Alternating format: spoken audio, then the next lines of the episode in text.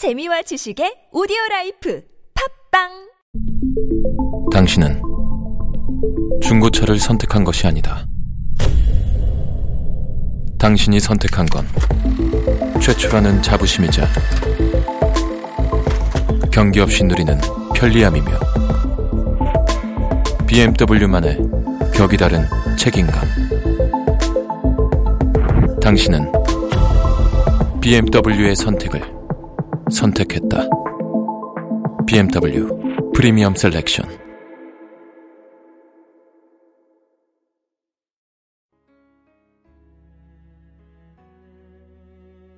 Heedfulness, hypocrisy in ourselves.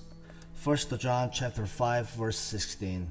If any man see his brother sin, a sin which is not unto death, he shall ask, and he shall give him life for them that sin not unto death. If we are not heedful of the way the Spirit of God works in us, we shall become spiritual hypocrites. We see where other folks are fa- failing, and we turn our discernment into the drive of criticism instead of into intercession on their behalf. The revelation is made to us not through the acuteness of our minds, but by the direct penetration of the Spirit of God.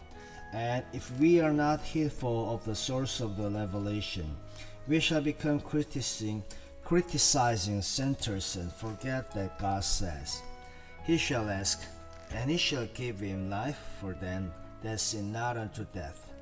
Take care lest you play the hypocrite by spending all your time trying to get others right before you worship God yourself.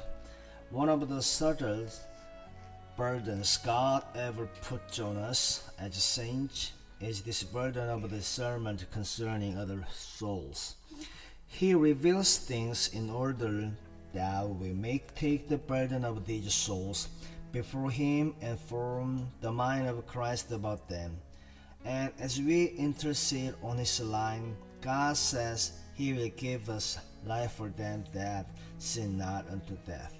It is not that we bring God into touch with our minds, but that we arouse ourselves until God is able to convey His mind to us about the one for whom we intercede. Is Jesus Christ the singing of the travail of His soul in us? He cannot unless we are so identified with Himself that we are roused up to get His view about the people for whom we pray.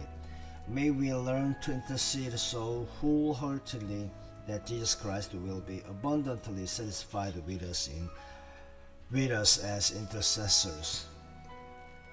Heedfulness, hypocrisy in ourselves.